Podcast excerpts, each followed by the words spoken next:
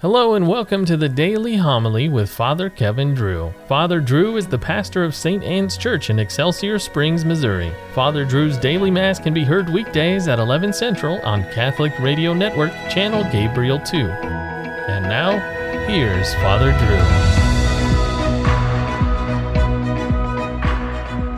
Drew. A reading from the book of the prophet Isaiah. On that day they will sing this song in the land of Judah A strong city have we he sets up walls and ramparts to protect us. Open up the gates to let in a nation that is just, one that keeps faith, a nation of firm purpose. You keep in peace, in peace for its trust in you. Trust in the Lord forever, for the Lord is an eternal rock. He humbles those in high places, and the lofty city he brings down.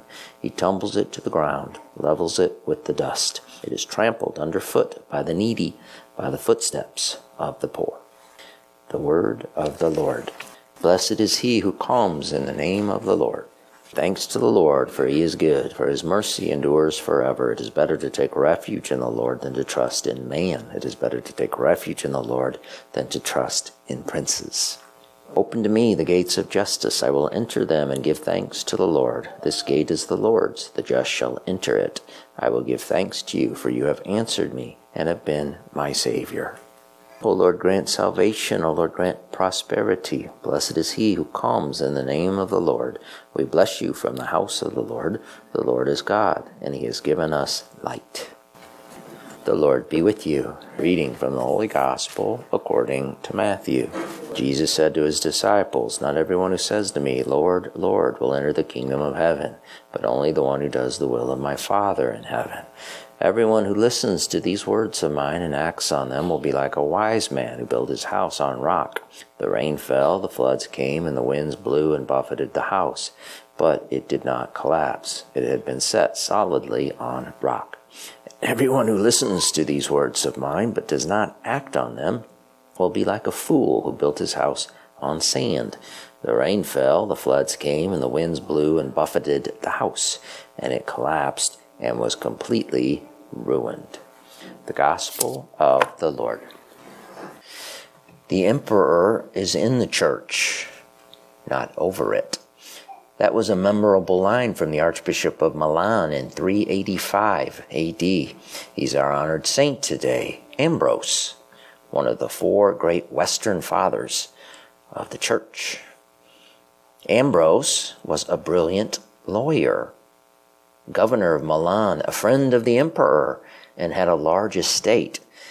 And he was not yet 35 years old. Then, disaster struck. The bishop of Milan died. And the bishop of Milan had been an Arian. Arians followed a renegade priest's horrible heresy that claimed Christ was not God. The heretic priest's name was Arius. He was flamboyant and charming, and the, the popular crowds, the upper classes, the nobility, and many rulers, including most of the bishops, became Arians. And so the Bishop of Milan was dead. Who would take his place? An Arian bishop or a, a true Catholic bishop? Both factions met in the Milan cathedral, and soon enough a riot broke out. As governor, Ambrose went to the cathedral in an effort to restore order. When he tried to talk reason to the crowd, something horrible happened. People started shouting, Ambrose for bishop! Ambrose for bishop! So Ambrose did the only reasonable thing to do in that situation. He ran away. He hid. Milan was the administrative capital of the West at the time. As governor, he was one of the most important men in the Roman Empire.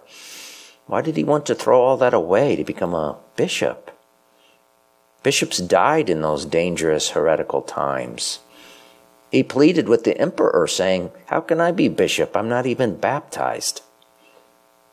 That, of course, did not faze the emperor, and Ambrose, after one more failed escape, finally gave in. Within a week, he was baptized ordained and then consecrated a bishop on December 7th, 374 AD. Since Ambrose had been a successful politician, wise to the ways of the world, the Arians assumed, well, they had one of their own in the bishop's office, uh, a Catholic in name only. But here's the beautiful thing Ambrose, the wise and worldly man, actually became Catholic and became determined to save souls.